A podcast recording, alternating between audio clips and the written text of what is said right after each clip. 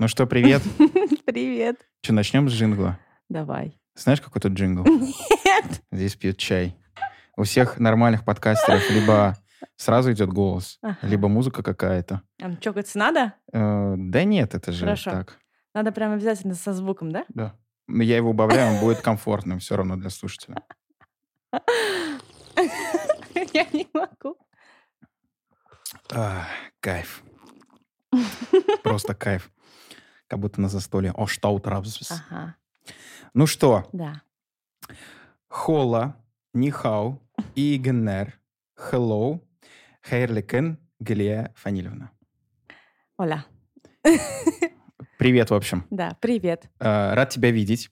Спасибо большое, что сыскала возможность оказаться здесь, пересекая 8 тысяч, 10... А сколько там? 11 тысяч километров до границы с Мексикой.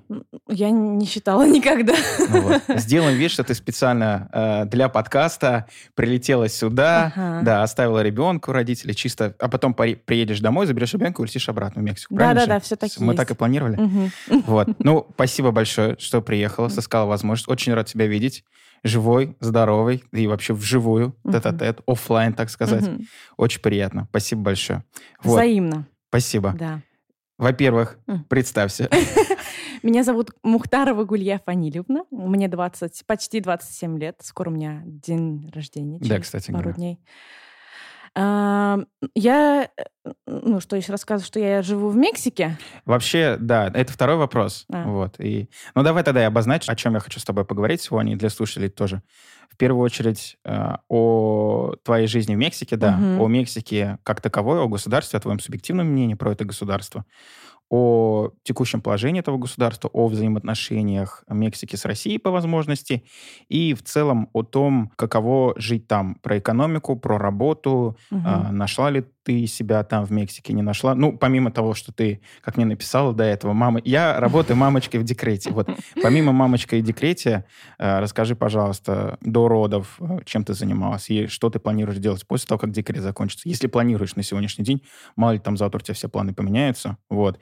Про интересную систему не двойного гражданства, то есть какой паспорт у твоего ребенка, почему двойное имя, как образовывается фамилия, вот про такие нюансы хотел бы с тобой поговорить в первую очередь. Ну и чуть ближе к концу поговорим персонально про тебя, как ты там оказалась и вообще кто ты есть. Вот. Хорошо. Я живу в городе Гвадалахара. Это штат Халиско. Этот город известен тем, что именно в нашем штате находится город Текила, где как раз-таки делают вот этот божественный напиток, который я не очень люблю, но очень такой известный напиток текила. Вот. Он находится в 40 километрах от нашего города. И как короче, пестрится для Казани. Что-то типа такого. И у нас еще город известен тем, что оттуда, там родился режиссер Гильермо Дель Торо. Да, Shape of Water. Вот. У меня с фильмами все очень плохо, поэтому можешь... Ну, в общем, вот этот режиссер, он очень, он такой жирненький, он приезжает в Гвадалахару, чтобы поесть чуррос. Это? Это такие палочки сахарные, сделанные из заварного теста, пожаренные. Вот, он специально приезжает только в одно место и там кушает свои чуррос. Сейчас я загуглю, прямо сейчас посмотреть. Да. Ну, это испанские такие, как десерты это считается. В него можно вливать нутеллу, можно вливать туда, в общем, всякое разное. Очень вкусно. С чаем горячим. Прикольно. Хороший человек. Ну, еще с шоколадом горячим тоже очень хорошо. Да. И я живу там уже... Ну, можно начинать отсчет с декабря 2018 года, потому что я туда приехала на каникулы и в итоге решила остаться. Вот. Приехала туда я из-за большой своей любви и познакомилась со своим уже мужем. Вот буквально 4 года будет скоро, как мы познакомились, на FIFA. Был такой чемпионат мира. Да. Раньше к нам приезжали в страну, не боялись нас, да, взаимодействовали с нами. Клево. Ну, ладно. Вот. И я, получается, там уже живу легально. Это очень важно отметить. Я получила свою резидентство в 2019 году. Вот. Ну, а что еще рассказывать? До своих родов, беременности я работала в разных местах. Я работала учителем английского языка. Я работала в вертолетной компании, которая сотрудничала с... Kazan Helicopters. Да, Kazan Helicopters. Оттуда мы, ну, как тестовом варианте, оттуда привозили вертолет Ансат. Прикол. Да. Смогли привезти. Его привезли, его протестировали. Он очень понравился мексиканскому правительству и сказали, давайте еще. Вот. Но я ушла, потому что это очень стрессовая работа. Я уже была беременная. И как бы... Мне было легче быть дома, потому что у меня только час.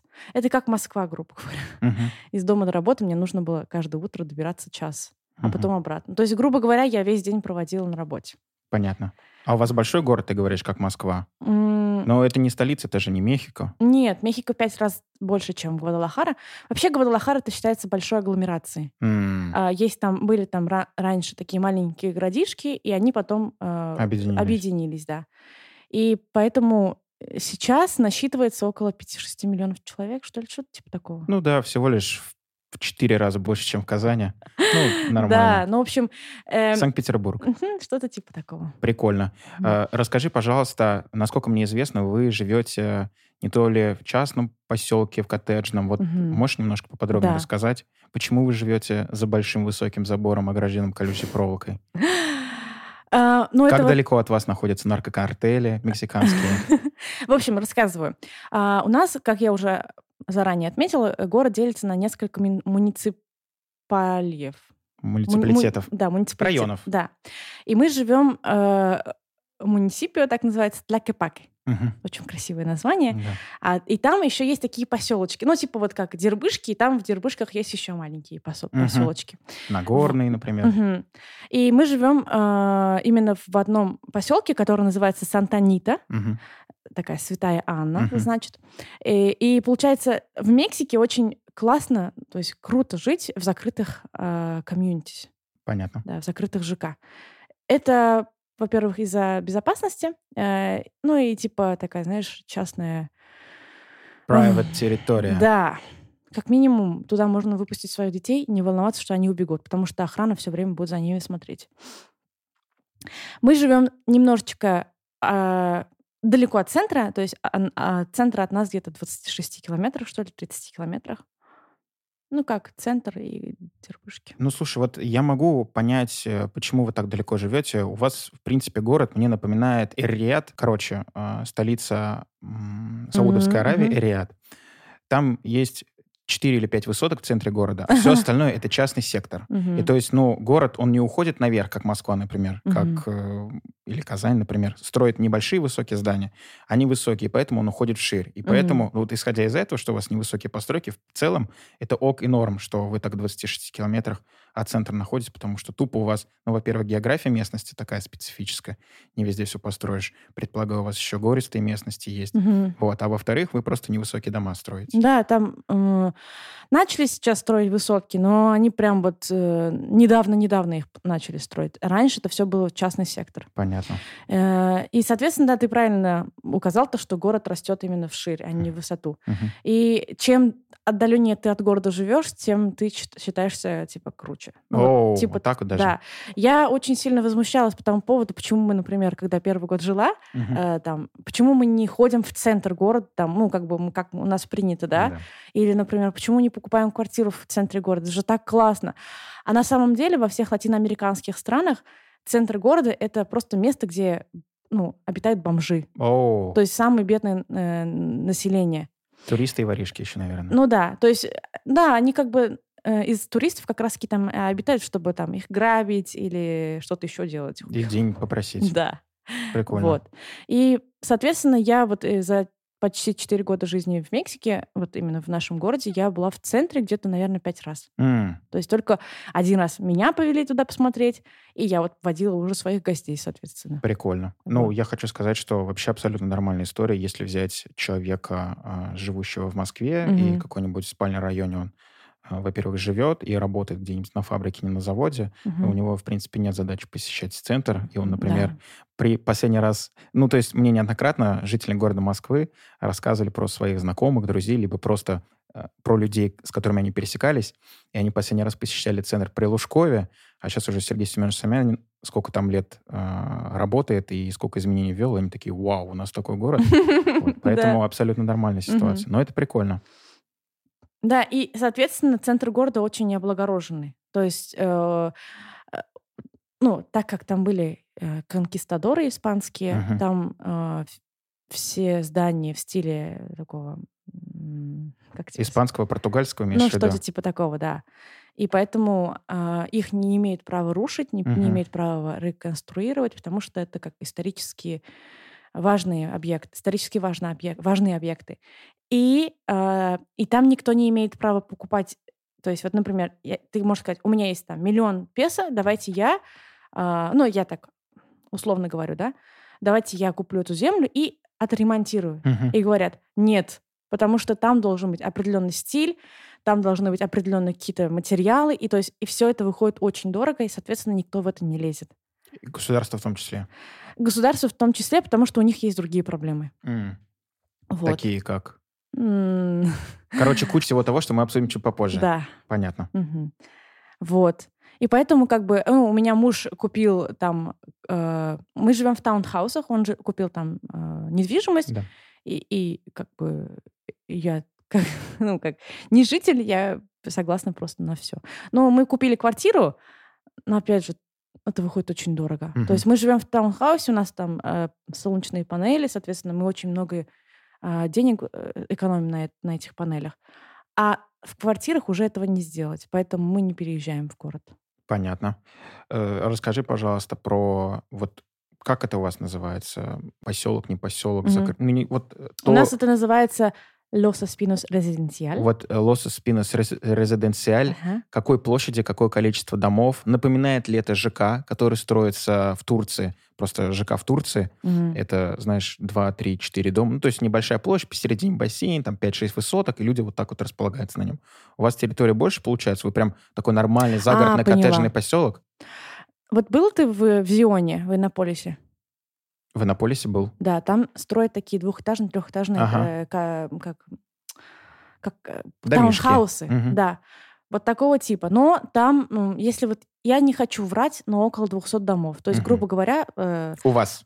Да, у нас. Не в Иннополисе, Миш? Не-не-не, у нас именно в нашем ЖК. Понятно. То есть достаточно крупный. У кого-то там 2-этажные дома, у кого-то 3-этажные. Понятно. У вас стиральная машина на улице. Да. Ой, это для меня шок, когда я приехала, и такая, в смысле? Но потом... Я не знаю, с чем это связано. У меня даже у свекров такая же... А дождь капает, она... А там она закрывается. У нас есть специальная такая плащевка для стиралки. Это прикольно. Она не соприкасается с землей. Там есть специальный такой поддон, чтобы не случилась какая-нибудь херня. Офигеть. Вот. Все, что есть в российских квартирах, татарских квартирах, начиная от холодильника, заканчивая стиральной машиной, в принципе, все это есть. Правильно понимаю? Никакой там разницы нет. Мы микроволновками не пользуемся, например, ты мне сейчас скажешь. Например, сейчас в мексиканских домах начали появляться такие штуки, как air fryer. То есть ты, грубо говоря, жаришь еду только без добавления масла. То есть специально такой вакуум, там оно жарится реально. Нифига себе. Там можно картошку фри пожарить. Нифига себе. Вот это начало появляться, потому что у нас там все жирные. И поэтому они сейчас такие... то есть такая проблема в Мексике есть? Офигеть. И, соответственно, они пытаются убрать эту проблему именно этим девайсом. А у нас в России же у многих есть мультиварка. Да. Мультиварки вообще нет. Офигеть. В Мексике. То есть они они есть, например, в больших магазинах типа Costco, но они стоят просто бешеных денег. И когда я первый раз приехала, я такая, все, хочу себе мультиварку. И я такая думаю, не хочу себе мультиварку, потому что она стоила, я не знаю сейчас, сколько это стоит, но тогда она стоила где-то в районе 10 тысяч рублей. Я такая, надо? Нет, не надо. Понятно. То есть не в приоритете, можно и так готовить. Да. Что кушаете тогда, если все? Расскажи, пожалуйста, что кушаешь ты, что готовишь ты, готовишь ли ты, как вообще в плане кухни все обстоит, и что едят местные, помимо бесконечной острой еды? Ну, там, на самом деле, остроту можно регулировать. То есть ты сам добавляешь. Либо острое, либо капец как острое, либо капец-капец как острое, либо ты умрешь. Там, кстати, на этикетках пишут как раз-таки вот уровень остроты. А есть на их этикетке надпись для татар. Острота уровень татарского. Что я ем? Я ем все, что готовят мексиканцы. То есть были как некоторые блюда, которые мне изначально не понравились. Они были на основе свинины, и так как я не привыкла есть свинину, для меня это было типа, что это такое? Вот. Сейчас тебе расскажу одну историю, как раз-таки связанную с одной едой. Есть один суп, не помню сейчас, как это называется, но его как раз-таки... Он такой, знаешь, наваристый суп, как харчо, грубо говоря, наш. И он готовится на основе костей свинины, такой прям супер наваристый, жирный, туда добавляют свежую капусту, нут. В общем, всякую пайду. Когда ты сказала нут, мне напомнило, что это точно мексиканская, не турецкая кухня. Да, но там тоже едят очень часто нут. Прикольно. Вот. И мы собрались мой муж, я и его друг, фотограф, который работает с ним вместе. И он мне рассказал историю этого супа. Оказывается, этот суп считается супом богов. И во время цивилизации майя, чтобы люди приносили жертву, там же раньше приносили жертву людей, и из этих людей готовили именно этот суп. О, как мило. И я такая... И это тоже только подтвердило тот факт, что мне дедушка говорил, что свинина похожа на человечину. Ага. Но я никогда не ела человечину, поэтому не могу сказать.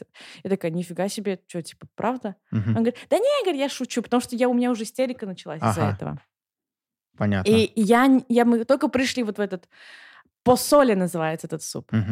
Мы только пришли в это заведение, оно реально так провоняло полностью свининой, и там люди дофига... Знаешь, самый прикол классных мексиканских ресторанов, там вообще нет никакого дизайна. То есть, там очень вкусно. И там очень большая очередь была, на улице даже люди ждали. Я зашла, и мне почти что стошнило от этого запаха.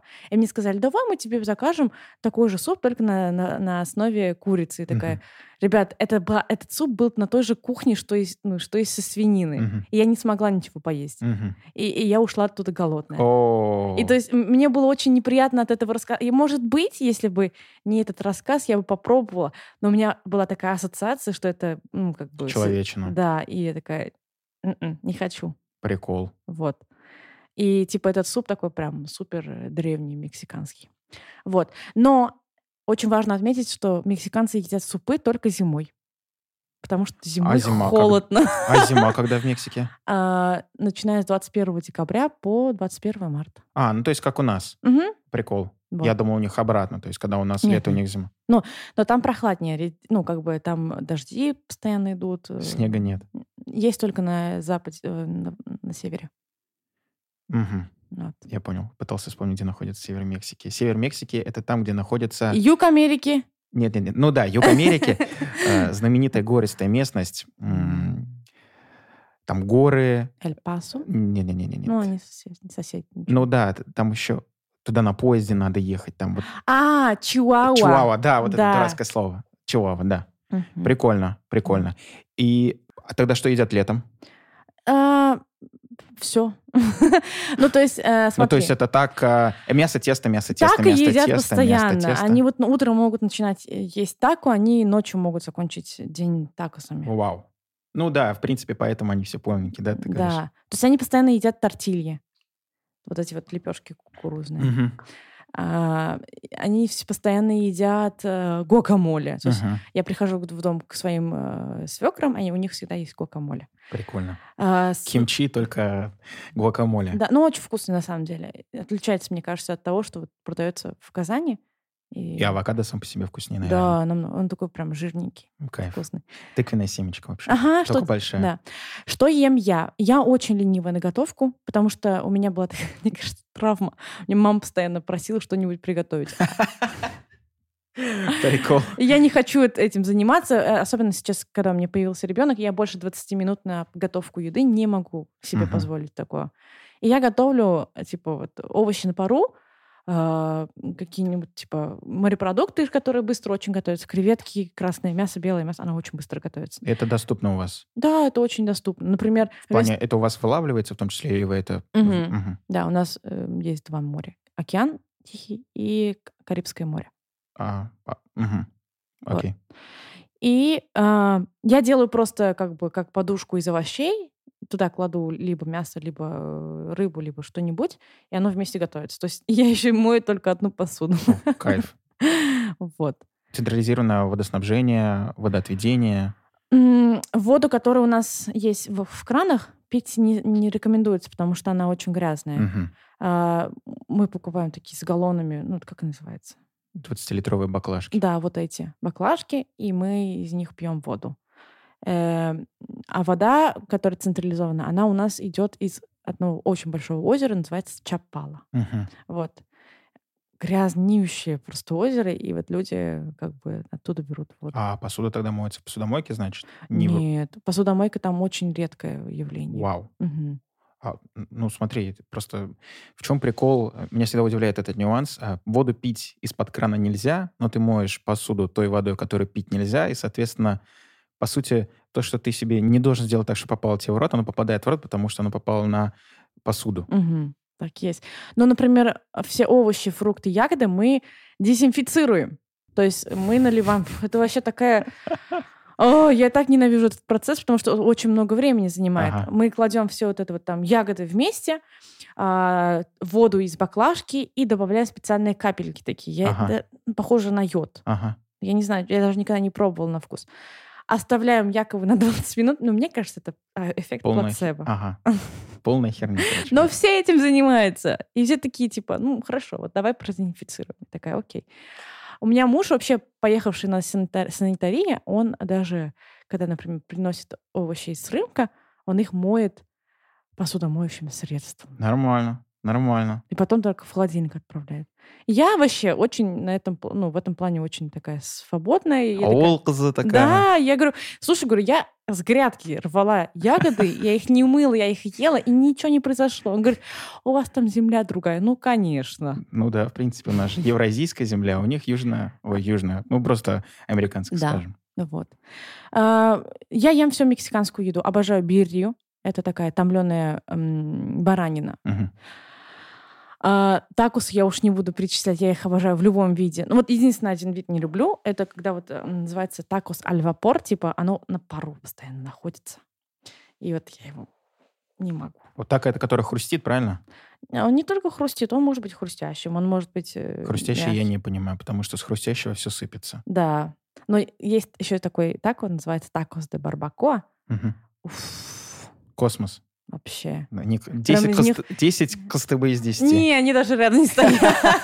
Она прям такой, знаешь, сачок прям течет оттуда. Очень вкусно. Я попью чай, ладно, извини, пожалуйста. Желудок начинает просить что-нибудь. Мы сейчас пойдем кушать с тобой. Вот. Что еще я люблю?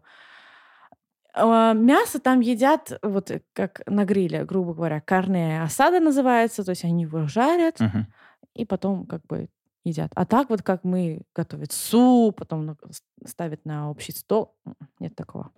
Общего стола тоже нет? Вместе не собираетесь? Нет, есть, конечно. Так, чтобы прям взять и поесть в целом мясо кусочками, как мы привыкли татары делать, такого нет. То есть каждому дается свой порцион. О, прикольно. Да. Табан, сейчас по-татарски начнем разговаривать. То есть на середину стола ничего не ставится, оттуда не выкладывается. Единственное, что туда ставится, сальса разного типа. Если, например, пожарили лук ставят туда. В общем, разные овощи. Что-то типа такого. Прикольно. Фрихолис могут поставить. Это типа бинс. Бобы, да. Фасоль. Ты говори на чужом языке, мы потом постараемся перевести. Да, я сегодня, кстати, когда ехала в автобусе, кондукторша сказала «грасиас», и она такая «чего?» Такая «ой, извините, спасибо». Понаехали к нам. Тем более у нас сегодня центр перекрыт, кстати, триатлон. Окей, ладно. Тогда следующий вопрос. А вообще, каким образом происходит культурное взаимодействие? Как вы заседаете, как вы встречаетесь, какое взаимоотношение с родителями мужа? Ходите ли в гости? Как вообще? Похоже ли это на наши посиделки? Похоже ли это на наши поездки, так скажем, сильно ли интегрированы родители в жизнь молодой семьи и вообще вот, каким образом происходит взаимосвязь? Просто вот мы в России знаем, как у нас. Ну, в Татарстане может быть чуть-чуть по-другому, но все равно. Плюс-минус похоже вот на наш российский менталитет. Там точно так же? Или все, вы уже взрослые, валите, живете в своем собственном доме, детей нам не привозите, смотреть мы никого не будем и так далее? Я просто... Есть как бы моя семья мексиканская, есть еще вот другие мексиканцы. Очень часто слышала от наших российских девушек, что вот их свекрови, ну, в общем, родители мужа, они постоянно появляются у них дома. Ну, то есть, как бы, даже их не зови, они постоянно у них тусят дома. И это их очень сильно бесит. Моя свекровь, она очень такой, как тебе сказать, дипломатичный человек. Пока ее 5 раз не позовешь в гости, она не придет. То есть она вообще очень редко приходит. Она вообще очень редко. То есть мы там можем собраться на мой день рождения, на день рождения, ну, по дням рождения, и решаем, например, у кого будем в этом году справлять Рождество. А давайте у нас. И вот тогда приходят. То есть, или я могу сказать, давайте я сегодня приготовлю борщ, и я вас угощу. И они приходят, и как бы типа, о, прикольно, вкусно. Это на выходные или посередине недели ты можешь их пригласить в гости? Они вообще далеко от вас? Они от нас в 10 километрах живут. Ну, плюс-минус. Да, они больше в городе. Вот. Мы приходим к ним почаще, потому что они живут ближе к городу. Соответственно, мне как бы удобнее оставить, например, ребенка с ней, или я просто тусуюсь у них, потому что мне там поближе пойти куда-то, сходить даже в Starbucks мне будет ближе быть у них. И, соответственно, я приезжаю к ним очень часто, например, 4 раза в неделю я могу. Прикольно. И они это любят. Они говорят, то, что из-за меня их сын начал приезжать почаще. Понятно. Движухи больше появляется и внимание. Вот именно мои свекры не очень сильно интегрированы в нашу семью. То есть так вот, чтобы прийти без предупреждений, такого нет. Ну, это кайф. Это очень классно, да. Прикольно. Но вот когда я их прошу заранее, главное, они говорят, потому что у меня свекровь, хотя ей 65 лет, но она до сих пор работает. Она работает, да. Она бухгалтер. Прикол. Вот. Ну, у нее типа home-офис такой, но она постоянно периодически ездит на, ну, типа там, денежку заплатить, там, или в банк, в общем. И она говорит, заранее скажи мне, вот, когда тебе нужно посидеть с Эвой. И я ей оставляю. Эва, моя дочь, с ней остается с удовольствием. Она даже вообще не замечает, что я ухожу. Никогда не плачет с ними. То есть она прям классно проводит время с ними. Привыкла, в общем, к ним. Да, потому что она остается уже с ними с 3 месяцев. Прикол. Вот. Она прям их обожает. С моими родителями, мне кажется, немножечко по-другому, потому что она их увидела только, когда ей было 9 месяцев. И типа она уже типа... Понимает, что вроде бы это кто-то... Из своих? Да, но что-то я их не помню. Понятно. Но она остается с мамой, плачет. Вот. Ну, дело времени, привыкнет, я думаю. Да, я думаю, да, мы же только 2 недели тут еще. Находимся. Ну да, так что со временем привыкнет, ну и тем более на перспективу ближайшую. Да. Все равно, когда осознанность будет появляться. А вот ты говоришь про других русских девчонок. Вообще, как обстоит... Ну, я так подозреваю, есть какая-то коммуникация с русскими девчонками. Можно ли назвать это комьюнити? Общаетесь ли вы, поддерживаете ли вы? Если да, насколько сильно интеграция в друг друга происходит? Ну, типа, действительно ли есть душа в ваших взаимоотношениях и общении? Или это просто потому, что мы вот из России, мы говорим по-русски, и не обязательно из России. Может быть, это вообще СНГ, просто русскоязычные девчонки собрались, и раз вы философствуете плюс-минус в одном ключе, понимаете, что такое сажать картошку, готовить борщ и так далее, да, ну, борщ тебе меньше отношений имеет, наверное, чем другим девчонкам. Вот. Расскажи, пожалуйста, про это. У нас, вот, например, у меня есть 2 такие группы девочек. От нас сформировалась еще в 2019 году, когда мы тусили постоянно, ходили по клубам, и все они замужем за мексиканцами. Удивительно в Мексике, да? Что они замужем вообще, но единственная одна подруга, Лиза, она приехала со своим мужем, бывшим мужем в Мексику. Они там жили, вот буквально год назад, по-моему, расстались. Но она сейчас... в отношениях с мексиканцем. Ну, теперь сейчас у нас все так. Все мексиканское в Мексике. Да. Мы прям супер классные друзья. Мы постоянно тусуемся то у одного дома, то у другого. Ну, до ковида мы постоянно тусили. Каждые выходные. Наши мужья общаются друг с другом. Они прямо такие... Вот у меня сейчас муж остался там в Мексике, и они практически каждые выходные ходят в клуб и вот с этими мексиканцами, ну, которые познакомились благодаря нам. Прикольно. Вот. То есть они прям очень хорошо общаются между собой даже. И... у нас есть душа. Прям мы там и сплетничаем, и кого-то поддерживаем, и кого-то там осуждаем. Ну, короче, прям вот как подруги, если бы они были бы здесь, да? Понятно. И у меня еще есть другая группа. Сейчас, потому что я мама, да. У меня немножечко поменялись интересы.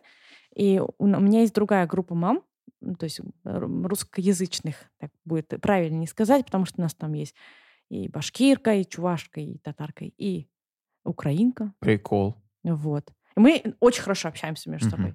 И у нас дети. У нас вот 4 мам, и, получается, еще одна, которая еще без детей, но она постоянно тусуется с нами. Ей интересно. Готовится. Да. Понятно. Вот. И, получается, нам как бы...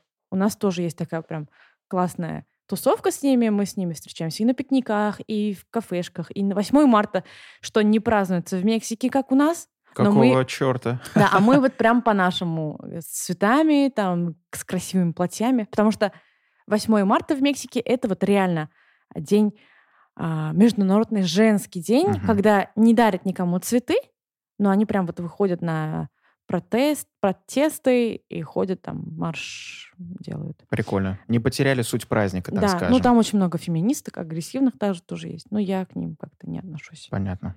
Вот. Еще есть у меня группа подружек, они уже мексиканки. Вот. С ними тоже классно. То есть, несмотря на культуральную разницу, с мексиканками тоже можно близко, тесно повзаимодействовать. То есть, есть дружба все равно. Ну, прям вот такой дружбы, чтобы... понимаешь, мексиканцы, они такие люди, они вот тебя увидят один раз на улице, они будут говорить, что ты их друг. То есть, такой прям вот сакральной дружбы... У них есть, но только они вот, если они там выросли с садиков вместе, вот. А если они, а так они всем говорят друг по другу. Вот. Но, например, мы там ходим в рестораны вместе, там с детишками встречаемся, на праздники друг друга приглашаем, вот. Поэтому я считаю, что это тоже дружба. Это окей, это норм. Я вот к чему веду, говорят многие люди, которые уезжают за рубеж, что им сложно интегрироваться в общество. Почему? Потому что они не могут себе найти людей по духу, либо понимания, особенно если нет людей, которые разговаривают с ним, во-первых, на одном языке, а во-вторых, которые из этой же плюс-минус области. Ну, СНГ будем считать. Да. Вот, бывшего совка ужасного, невероятного. Вот. А с местными трудно. Либо они не хотят общаться, либо, наоборот, отстраняются, либо тот уровень культуральный, интеграционный в людей. Ну, вот как, знаешь, принято говорить, что в Соединенных Штатах все улыбаются тебе, все дружелюбно, но на самом деле это ширма. Никто с тобой дружбы заводить не будет. А у нас, наоборот, в России, что все мы угрюмые, но стоит один раз вместе хорошенько напиться, вот, все, ты прям друг навеки, в 3 часа ночи тебе приедут, вытащат машину, хотя она там за 150 километров от города твоего находится. Вот такая вот парадоксальная штука. Вот я вот про это хотел узнать в том числе. На самом деле, мне кажется, это очень сильно зависит от человека. Да, языковой барьер — это очень такая большая проблема наших номанцев, которые переезжают там из России в Мексику. У них есть такая большая проблема. Потом это вопрос адаптации, потому что адаптация, она может длиться очень много лет. Ты сначала влюбляешься в страну, потом в ней разочаровываешься, потом опять начинаешь интегрироваться. Мне как-то было легче, потому что так как я приехала туда за мужчиной, я уже интегрировалась, грубо говоря, в мексиканскую семью. И, соответственно, я сначала как-то не понимала каких-то приколов их, а потом начала понимать, и мне сейчас наоборот. То есть я уже настолько интегрировалась, мне кажется, что некоторые моменты вот здесь, в Казани, там, мне кажется, вот то, что все люди ходят грустные какие-то. Я такая, в смысле, что случилось? Наоборот, мне уже сейчас в России намного сложнее, чем в Мексике. Понятно. То есть это зависит, мне кажется, от человека. Я довольно, так можно сказать, быстро выучила язык, потому что мне пришлось ехать в Коста-Рику сдавать на интервью, там надо знать испанский. То есть у меня были какие-то... мотивация была, чтобы выучить язык. Поэтому, мне кажется, мне было нормально. Ну, еще плюс, да, интересы. Вот в моем случае это интерес по деткам. То есть у нас общие дети, грубо говоря, друзья. И поэтому мы общаемся вместе. Не только на тему детей. Uh-huh. Потом, например, если ты интересуешься чем-нибудь, например, занимаешься йогой, начинаешь ходить это уже если ты ходишь на йогу-студию, там тоже появляются какие-то единомышленники. Вот таким образом можно находить себе друзей и подруг. Понятно. Вот. Понятно, я понял тебя. Сейчас попытаюсь сформулировать вопрос. Расскажи, пожалуйста, как строится день обычного, среднестатистического, обычного мексиканца. Я про что говорю? Жара ли на улице? Если жара, днем обедают, не работают. Если сиеста. Где работают вообще, в принципе, мексиканцы? Как устроена экономика, как минимум, твоего региона, помимо производства текилы? Вообще можешь плюс-минус рассказать про Мексику, про жизнь в Мексике, про экономику, плюс-минус про политику. Вот ты сказал про 8 марта и про агрессивных женщин, феминисток. Вообще, как там обстоят дела? Я просто знаю, что там то хорошо, то плохо, то в один день какой-то кипиш начинает происходить, хотя все дружелюбные вечеринки бесконечные, это тепло, солнце, жара и так далее. Как вообще устроен быт среднестатистического обычного мексиканца? Важно отметить, что в Мексике очень большая разница между богатым и бедным слоем населения. Uh-huh. То есть либо они супербогатые, либо они супербедные. И именно устаканившегося среднего класса я не знаю даже себя к кому относить. И поэтому я говорю, что я средний класс, потому что у меня нет крутых тачек, но вроде я и бедно не живу. Поэтому я как-то там плаваю. Вот. И бедный слой населения, они начинают свой день супер рано, потому что им надо... Либо они, например, продают такосы, либо они продают... занимаются своим бизнесом, да? Либо они супер рано бегут на работу, потому что мексиканцы просто... самые худшие работодатели, они вообще не любят своих работников. У них в год отпусков, то есть отпускных дней 6. Ничего себе. То есть мы жалуемся, что у нас тут дата 2-2 недели сначала, потом 2 недели. Да. И плюс еще праздников не так много, как в России, да? То есть мы в России еще как-то более-менее хорошо... У нас очень вообще социальное государство. Да. А там ты сначала 1 год должен проработать. Обалдеть. Потом только тебе на следующий год дают отпускные. И там, соответственно, есть какие-то отпускные, типа как Рождество, большие каникулы, Пасха, большие каникулы, все. День всех мертвых. Это вообще не каникулы. Офигеть. И именно в эти дни, когда там огромные каникулы, все едут на пляж, и там такие пробки стоят просто по дороге на серпантине постоянно. И мы поэтому, так как мы не привязаны ни к офису, ни к какому-то определенному работодателю, мы ездим в будни. И Поэтому могу сказать, что бедные слои населения, они начинают свой день супер рано. И, соответственно, наверное, супер поздно заканчивают. А богатые, они живут очень так лайтово. То есть, если он занимается бизнесом, например, мой директор, который занимался бизнесом, занимается бизнесом своим, своей компанией, он приходил к себе на работу в 7 утра. Почему? Потому что он говорил, я так продуктивнее работаю. То есть, это зависит от человека. Понятно. Вот. Сиест, как таковых, сиест там нет. То есть, это не Испания. Жара, не жара, люди постоянно ходят на улице, постоянно в джинсах. Я не понимаю этих людей, как они постоянно ходят в джинсах. Жара просто. И все люди ездят в автобусах, несмотря на погоду. Не отдыхают. То есть, если они там на себя только работают, как-то могут, наверное, позволить себе отдохнуть. Но, как правило, у них есть хозяйство, они не могут там нанять домохозяек, например, они сами убирают, сами готовят. Вот. А богатые слои населения, то есть богатые люди, у них есть, с ними вместе живет в доме, у них прям есть отдельная комната для прислуги, да, которая готовит, которая убирается, приходящие няни есть еще, вот. И получается как-то так. Наш день начинается в 10 утра. Нормально. Потому что мы не идем ни в какой офис. У меня ребенок, я постоянно дома нахожусь. Вот. И муж у меня работает на 3-м этаже дома. Mm-hmm. То есть у него офис на этажом вверх, наверху. Кайф. Вот. Выше. И, соответственно, обязательно завтрак. Прям такой семейный должен быть. Но во многих мексиканских семьях такого не позволить не могут, поэтому они очень часто собираются по воскресеньям в рестораны, в кафешки. Бранчи, короче. Да, на завтраки. И там вообще просто невозможно найти место. Суббота-воскресенье. Понятно. Семейные дни. Понятно. Вот. Что еще? Постоянные пробки с утра, в обед, ночью даже. Вот в 10 утра едешь домой, и там постоянные пробки. А мы говорим, что Москва never sleeps, а тут Мексика never sleeps, оказывается. Потом, например, все забирают своих детей в три дня, прям вот ровно в 3 дня. Забирают со школы, имеешь в виду? Да, со школы. Опять пробки. Просто постоянно какие-то пробки. Так как там не очень хорошо развит общественный транспорт, все ездят на машине. И, соответственно, появляется очень большой поток. Электричек нет, автобусов нет? Есть, но вот ну, какие-то дурацкие маршруты у них. Я ездила на автобусе. Я как-то нормально к этому отношусь. А кондиционер есть там в нем? Или... Нет. А, понятно. Ничего нет. Ужасно. Вот, ужасно просто. Но это я говорю про свой город. Да, мы слишком далеко не уходим. В Мехико, понятное дело, там общественный транспорт более такой развитый. Ну, тоже ужасный. Вот. Что еще? Какой был вопрос?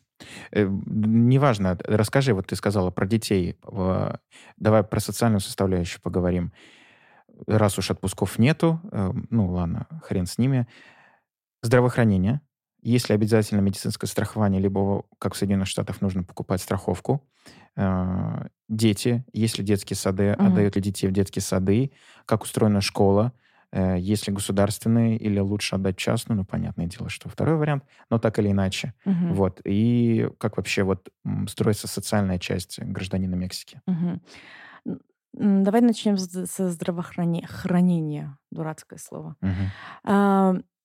Обязательно страхование, если ты работаешь где-нибудь на наемном труде, оно должно быть фактически. Есть такое понятие, как IMSS. Это типа... ну, как наша вот социалка, грубо говоря, и туда входит, типа, бесплатная медицина, бесплатное образование, бесплатные детские сады и прочая байда. У меня был у меня есть такой номер специальный социального страхования.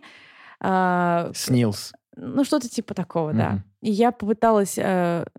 Короче, мне государство, когда я была беременная, должно было выплатить какое-то количество денег. Потому что моя работа, ну вот с работы там выплачивали налоги. В итоге я нифига не разобралась. Я пошла там... Там, короче, нужно было пойти к бесплатному доктору, гинекологу, сказать, чтобы... Он сказал, вот у меня есть огромный живот. И он говорит, что ты действительно беременна. Ну, вообще-то да, ты беременная. И, короче, мы пришли с мужем, потому что мне муж сказал, типа, я тебя, говорит, одного туда не отпущу, потому что туда ходят только бедный слой населения. Мы пришли. У нас была запись электронная к доктору. Определенное время. Мы пришли без опозданий. А этого доктора просто не было на месте. Потому что он был в ковидном отделении. Вообще супер, да? С беременными работает и с ковидными работает. Кайф. И муж сказал, ладно, говорит, пускай типа, оставит эти деньги себе. В итоге я нисколько не получила выплаты государственных. Соответственно, я всю свою всю 9 месяцев беременности я ходила к частному гинекологу. Вот. Очень классный чувак он был. Он из Ливана. В общем, у него тоже такая же история. Там папа, мама ливанцы, там мексиканцы, короче. Но очень классный доктор. Понятно. И есть, конечно, бесплатная медицина. Я бы могла в бесплатной медицине рожать, но там дурацкое отношение к роженицам. И, соответственно, я сказала, так, не хочу. Муж тоже не хотел, чтобы... И, получается, мы пошли в частный сектор. И там были роды. Очень дорогие, на самом деле. Вот. Эта страховка включает еще детскую, типа детский сад. То есть бесплатный детский сад, действительно бесплатный. И у меня есть друзья, которые своих детей туда водят. Они очень довольны, потому что именно образование контролируется государством просто ужасно. В хорошем смысле этого слова. В хорошем, да. И поэтому они не могут ни слова против сказать, поэтому они очень прям хорошо относятся к деткам. Но лично я хочу в частный детский сад отвозить своего ребенка. Я думаю, наверное, с годом мы вот как приедем в Мексику, и мы ее уже в ясли отдадим. Потому что, ну, я тоже хочу немножечко поработать, социализироваться. Хотя с ребенком я это прекрасно делаю. Вот. Школы. Есть бесплатные школы, как бы государственные, есть частные. Государственные там, типа, знаешь, ходят, вот, типа, не как у нас. Там никто никого не контролирует, и поэтому посреди рабочего учебного дня ты можешь на улице видеть детей, которые ходят, собирают деньги, работают, что-то еще делают. Шатаются вообще. Да. И в школах, в таких школах, в основном в классах по 40-50 детей сидят. Ну, то есть, как бы, что ты там выучишь? Да, ничего. Да. Норма 25, и то это излишнее. Угу. Офигеть. Вот. И туда ходят только потому, что надо вот это вот... корешок получить, да. Аттестат. Угу. Частные школы тоже бывают разные. То есть есть супер дорогие школы, есть супер дешевые школы, например. Ну, от этого их уровень, ну, как бы, понятное дело, в супердорогих школах там покруче. Образование хорошее. Да. Там есть свои фишечки, там бассейн уже включен, какие-то лагеря летние, в общем. А в дешевых частных школах твой ребенок приходит, хорошо обучается, под контролем, и, соответственно, ты немного денег платишь. Угу. Вот, у меня есть подруга, у которой свекровь, у нее своя школа, у этой свекрови. Прикольно.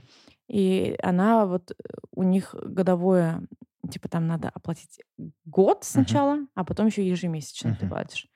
Годовой взнос там примерно $100, и еще плюс каждый месяц $100 платишь.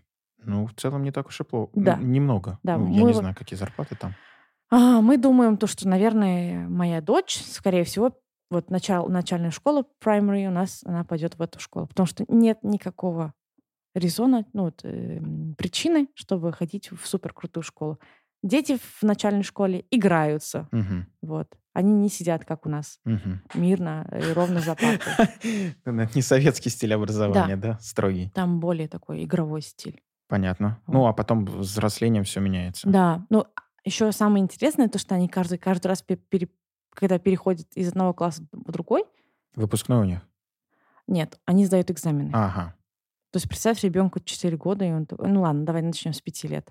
Там с 5 лет начинается школа. Да ладно, да. Не с 7? Нет. Вау, офигеть. Вот, поэтому они там играются. Понятно. Потому что, типа, ну, детский сад еще не закончился, но вот продолжается. Но еще есть как бы что-то... Образовательное. Да. И там делится так. Сначала идет... ясли.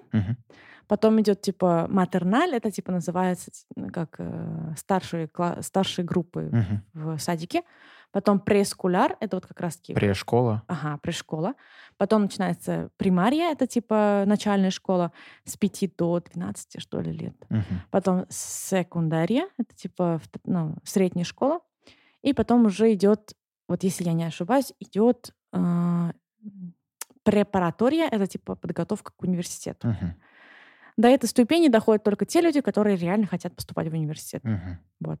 Потом у них идет лисенциатура, это типа бакалавр наш, и потом маэстрия, магистратура. Вот. Потом уже можешь продолжать всю жизнь учиться. Понятно. Вот. А есть ли университеты в Мексике? Да. Учатся ли студенты в Мексике или желают переехать, ну, как минимум, в Соединенные Штаты Америки, потому что, что там, через забор перепрыгнуть? Это я шучу. На самом деле, очень многие студенты, особенно если они из богатых семей, идут учиться в университеты. Что они изучают там в основном? Это MBA, типа мастер in... Бизнес-академия. Да. Либо они изучают юриспруденцию, медиков очень много, либо вот PR очень известно. Вот у меня муж, например, учился на... маркетинг. PR. Да, что-то типа такого. Продакшн. Но у него просто продакшн. Да, ну, он режиссер, и он учился вот именно снимать фильмы. Как там, типа, именно вот рекламный язык они учили. В общем, он не закончил, потому что по вине одной учительницы, короче, преподавательницы, она им никому вот из этого потока не дала сдать диплом. Астафирла. А что так? Долгая история? Да, не знаю даже. В подробности я не вдавалась. Здоровье ей. Да. Вот. Едет кто-то учиться в Америку, кто-то приезжает учиться в Россию. Да. В Энерго, например. Это не шутка, но в Энерго приезжает. Ну, наверное, да. Но в основном все едут либо в Питер, либо в Москву. Прикол. В Москву понятно, но в Питер я прям... Да. Вот у меня есть друг, который как раз-таки встретил свою девушку, uh-huh. Алису, она из Питера. Uh-huh. А пока он учился в магистратуре, что-то такое было. Короче. Прикольно. Uh-huh. Интересно очень. Или эксчейндж у него был, типа обмен студентов. Что-то было, короче. Но он учился вот на бизнес тоже. Я понял. Ну, слушай, вот логическое завершение тогда вот всего этого образовательного процесса – это труд. Как обстоят дела с трудом? Легко ли было тебе найти самую работу? Угу. Вот, и вообще, работают ли люди, либо высокая безработица, продолжающаяся, точнее, тема, перетекающая в криминогенную сторону, угу. такой уровень криминогенности и так далее. Чем вообще люди занимаются? Ну, работают как могут, потому что страна капиталистическая, угу. там без денег вообще нереально прожить. Там понятно. Хотя бы 100 песо в день надо заработать. Угу. Работают на разных работах. В основном все занимаются своим собственным бизнесом, потому что это там вот, чтобы как открыть бизнес, там не надо проходить 7 кругов ада. Угу. Ты вот захотел, поставил свою вот эту вот тачку с такосами и продаешь такосы. Хорошо Прикол. Идет, кстати, такой бизнес. Кто-то занимается, например, в больших компаниях, делает свои компании. Как мой муж, например, сделал свою типа продакшн-студию. Угу. Не студию уже, а вот компанию.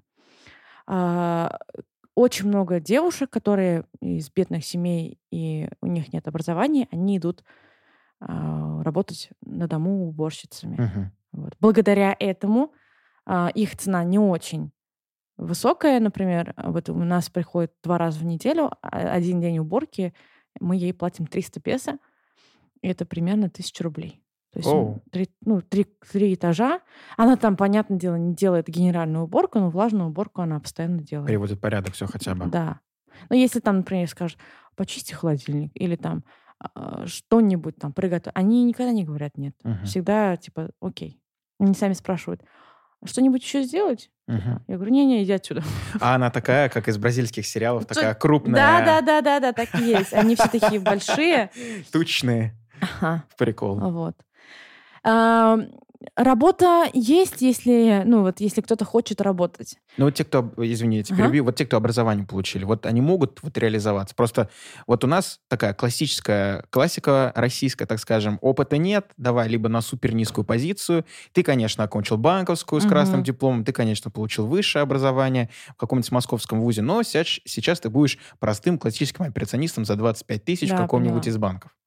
Ситуация аналогична, скорее всего? Похоже на что-то на это, потому что очень часто смотрят, какой ты университет закончил.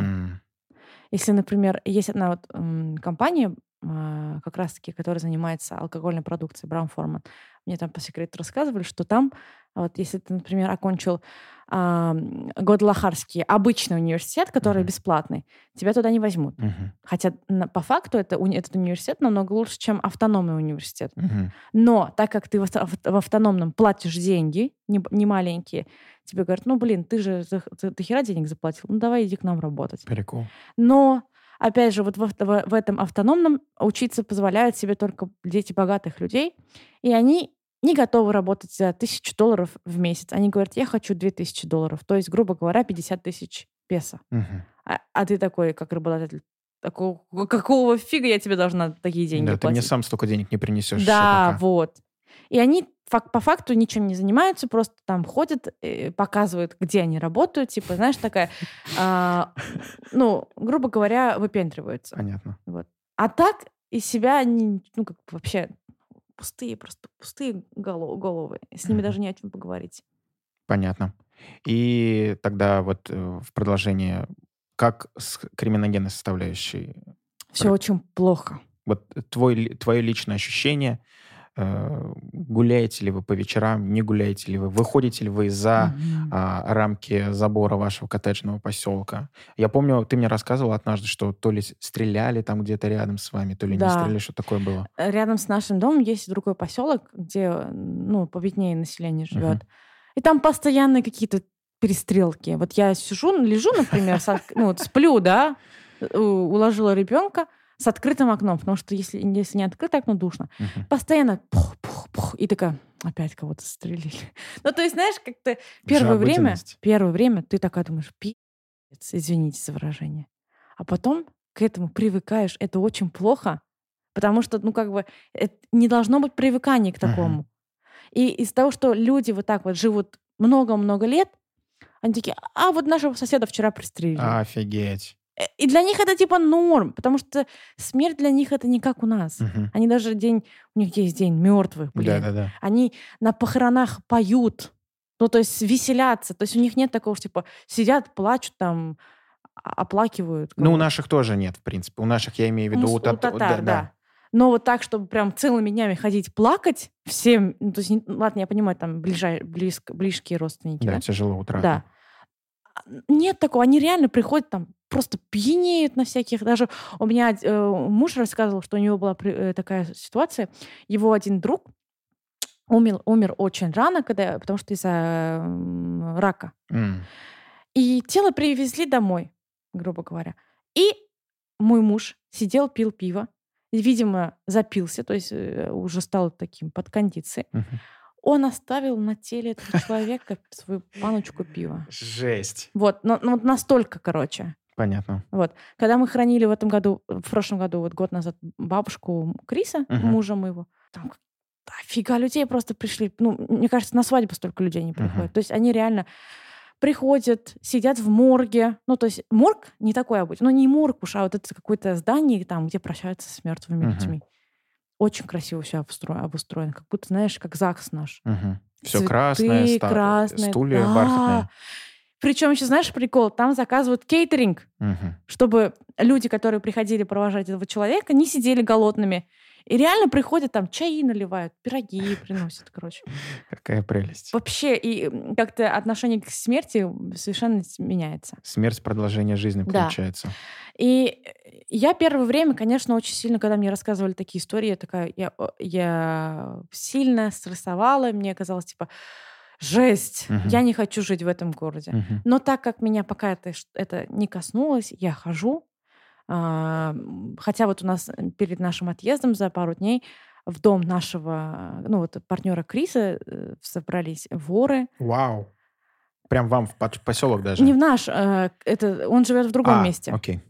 Туда собрались воры. Самый прикол. Они переворошили весь дом. Забрали... То есть мне показывают муж фотографии, там лежат Apple Watch, какие-то супер крутые колье. Их не забрали. Знаешь, что забрали? Что? Кейс. Нет, сейф. Вот этот вот сейф. У него дома 3 сейфа на 3 этажах.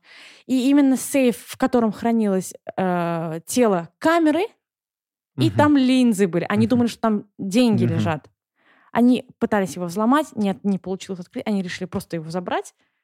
Вот. А в итоге-то, когда они его будут пытаться открывать, они разобьют все, и они останутся ни с чем. Офигеть. Они забрали один макинтош, забрали один компьютер жены, партнера, получается, и одну фейковую сумку Gucci. Даже деньги не забрали, представляешь? Не, ну макинтош, конечно, жалко, там, может быть, хранится... Он старый был.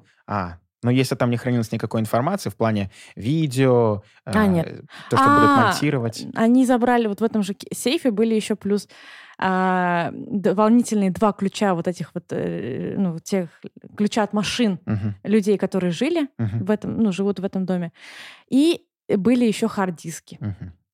То есть там просто тупо копии. Понятно. Короче, не самый топовый товар. Мой муж очень сильно желал, чтобы они реально, чтобы в попытках открыть этот сейф, его просто били, а когда ты бьешь хард-диски, они просто... Ломаются. Да. Они даже не открыты. Прикол. Просто они уехали ни с чем. Они думают, что они там дохера денег забрали. Они уехали ни с чем. Как они праздновали. Да. А потом как вскроют... Разочарование тысячелетия. Вот такие приколы. Я понял. Слушай, давай тогда немножко про личное. Давай. Расскажи, пожалуйста, про... Во-первых, почему у дочери двойное имя? Если у нее двойное имя, какая у нее фамилия, тоже двойная. Какое у нее гражданство, двойное у нее гражданство. Вот, есть ли у нее резидентура, и про свою резидентуру расскажи. Есть ли у тебя до сих пор гражданство Российской Федерации, и на каком основании ты находишься там. То есть у тебя прям паспорт мексиканки, ты налоги где платишь?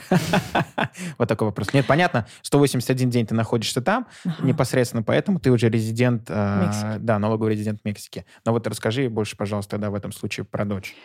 У меня дочь, которой скоро исполнится 10 месяцев. Ее зовут Эва София. Да, у нее двойное имя. Эва, мне очень всегда нравилось имя татарское Хауа, но так как я переехала жить в Мексику, я просто перевела это имя. А мужу это нравилось имя, потому что из-за мультика Валли. Помнишь, там была девочка? Да. Ну вот. И когда я сказала, что мне нравится имя Эва, он такой, мне тоже. И, короче, мы решили... Замэчились тут. А София, просто я думала, что... мне тоже это имя очень сильно нравилось. И я такая думаю, хорошо, давай дадим это имя тоже. Я такая думаю, а сейчас я думаю, что нафига мы это сделали просто. Вот. И у нее фамилия тоже двойная, да, как обычная мексиканская традиция. История. Да. Лара, это первая фамилия мужа моего, и моя, Мухтарова. То есть она Лара Мухтарова. То есть она Эва, София, Лара Мухтарова. Да. Прикольно. Мы просто...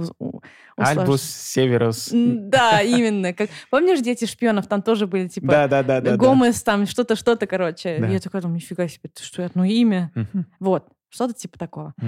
Дочь у меня родилась в Мексике, соответственно, у нее автоматически мексиканское гражданство. О, тут от локации, тут не от родителей, да, получается? Да, право на землю.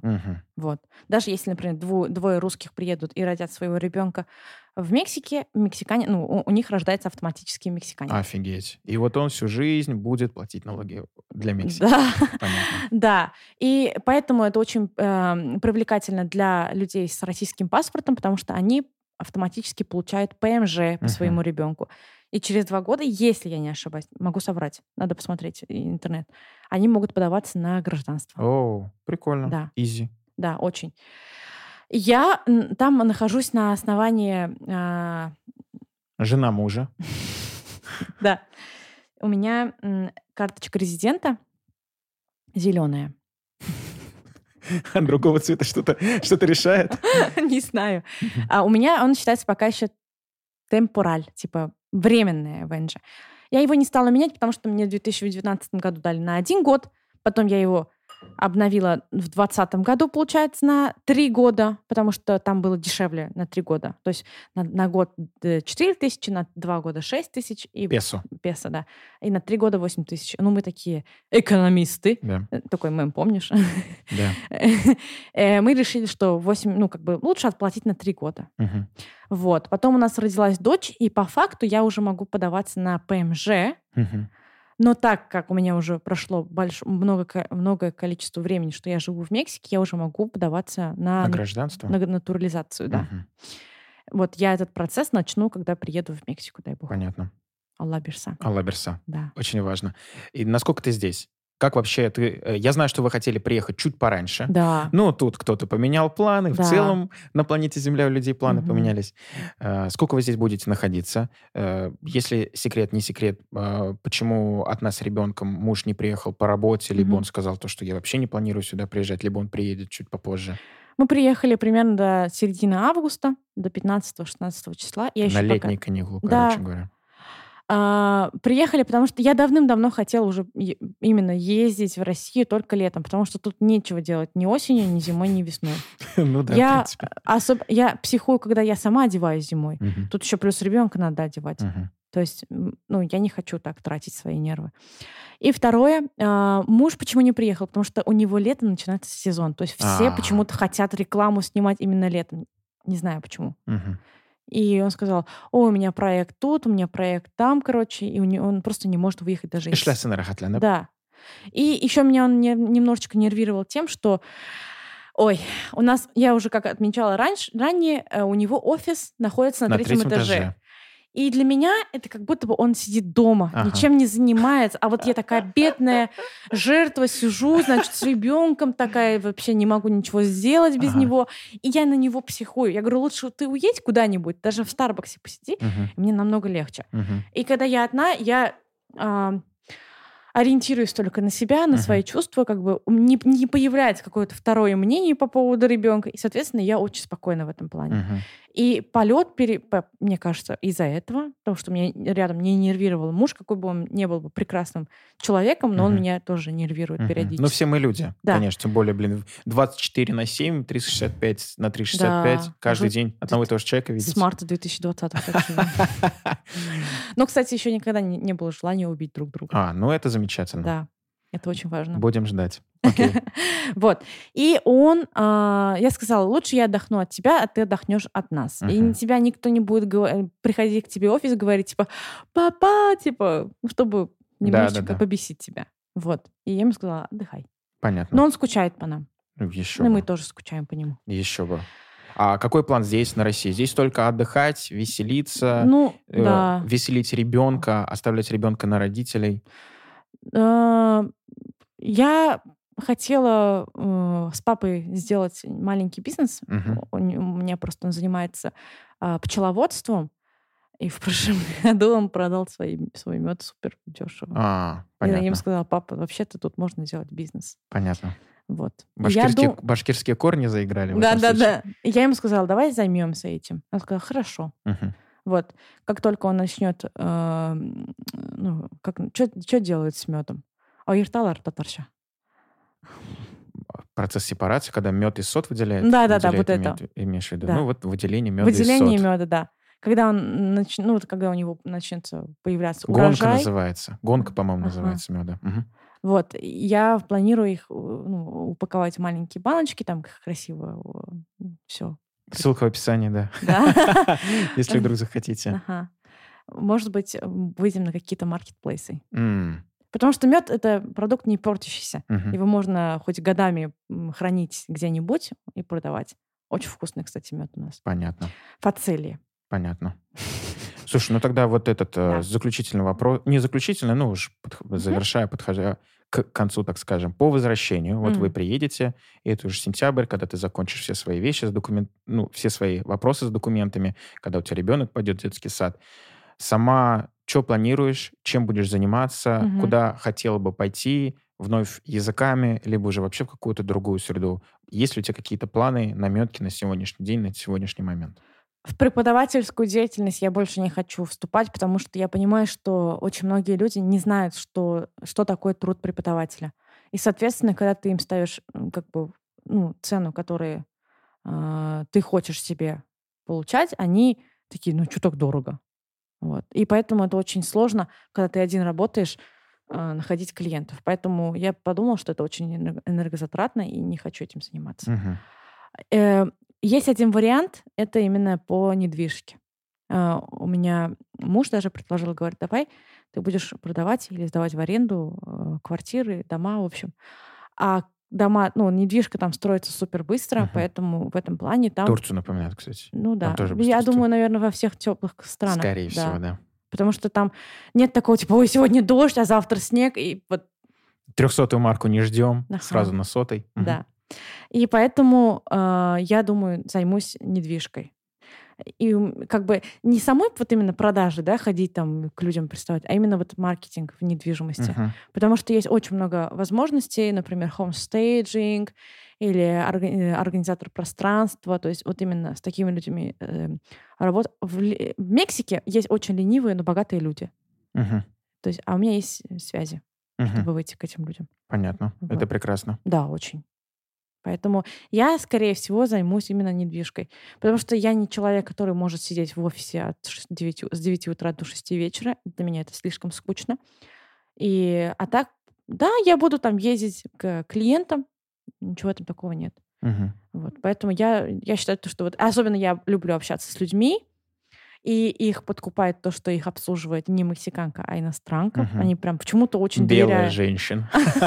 Да, они очень любят именно вот с людьми с другой культуры почему-то иметь дело. В чем прикол? Вот мы буквально недавно с Ренатом обсуждали, что китайцы любят белых людей. Да, примерно такая же схема.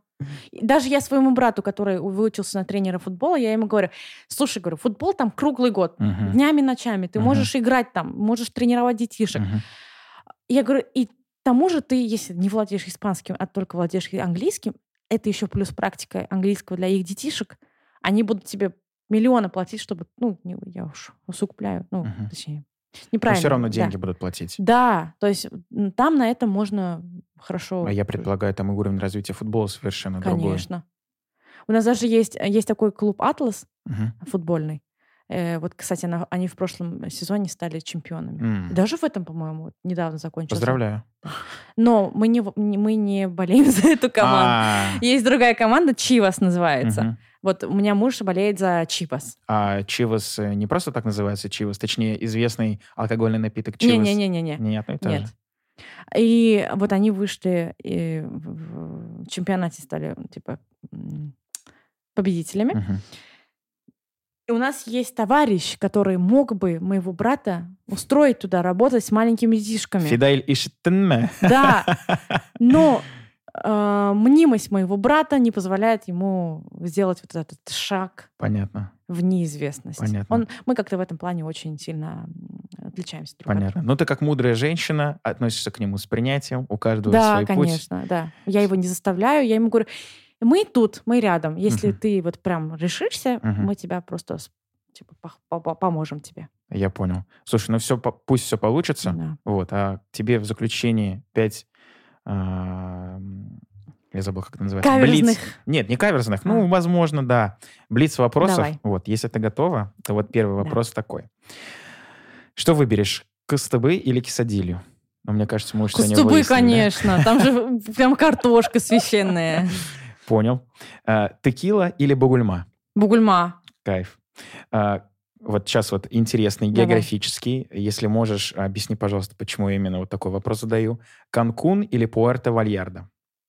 Канкун. О, понял. А почему? Ну, ближе? Там... Нет, Пуэрто-Вальярдо намного ближе. Но Канкун там и цвет воды краше, и песок там белый. И... Канкун — это восточный же, правильно? Где Атлантика? Да, где вот море. Мексиканский залив. Да. Ну, не совсем. Там... блин, забыла, как называется это море. Я не знаю. Ну, ты мне скажи, на восточной стороне? Да, на восточной стороне. Понятно. Тогда я не скажу, какое море. Я знаю, что там Атлантический океан. Да. Ну, все окей. Решили. Лазурные берега, короче. Угу. Все, я понял. Тогда следующий вопрос. Перец сладкий болгарский или острый чили? Ой, очень неоднозначный вопрос, потому что острый чили может быть разным. Поэтому, если, например, халапеньо или сладкий перец, то халапеньо. Все, тогда окей. И в заключение... Но вместе тоже они вкусные, кстати. Да? Да. Надо будет потестировать. Чай с молоком или без? С молоком! Все, кайф. Тогда решили. И в заключение скажи, пожалуйста, что-нибудь нашим слушателям, что-нибудь хорошенькое, интересненькое, в двух словах. Будет достаточно. Слушайте подкасты от России. На самом деле у него очень интересные гости. Вот. И еще советую вам приезжать в Мексику. Очень классный паспорт у мексиканцев. Шенген вообще отсутствует. В Канаду по ЕТ, это типа электронная туристическая виза, открыта Австралия. И инвестируйте в Мексику. Да, покупайте жилье у меня. Да, все ссылки в описании. В общем, еще раз спасибо. Спасибо, что пришла в гости. Мне кажется, очень интересный диалог состоялся. Мне тоже очень понравилось. Рахмет. Сигада пикс в рахмет. Muchas gracias. Nos vemos pronto. Как будет до свидания?